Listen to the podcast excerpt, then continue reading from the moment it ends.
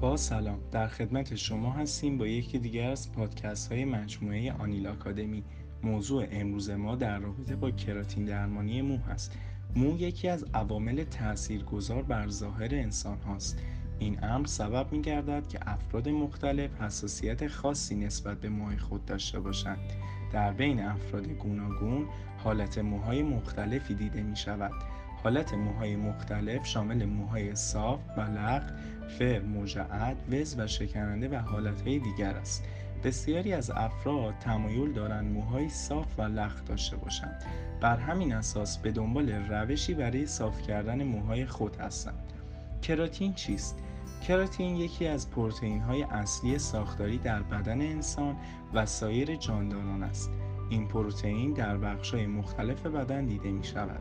یکی از اصلی ترین وظایف آن در بدن قرارگیری در ساختمان مو می باشد. برخی از افراد موهایی با کراتین بالا دارند که این امر سبب می شود که موهای صاف و لخت داشته باشند.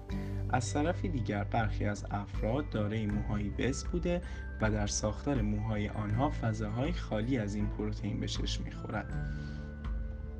اساس کار احیای مو با کراتین مو کراتین بخش اصلی تشکیل دهنده فولیکول مو است این ماده همان چیزی است که موجب شادابی و لختی در ساقه مو میگردد کاهش میزان کراتین فولیکول مو به هر دلیل موجب تغییر حال موها و وز شدن آنها می شود.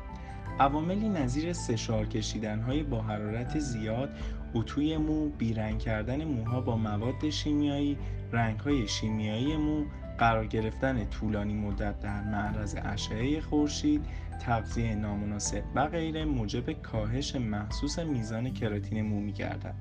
با کاهش کراتین مو حفره های خالی از کراتین در فولیکول مو تشکیل شده و همین حفره های خالی موجب شکنندگی مو در همان ناحیه شده و حال موها را تغییر می دهند.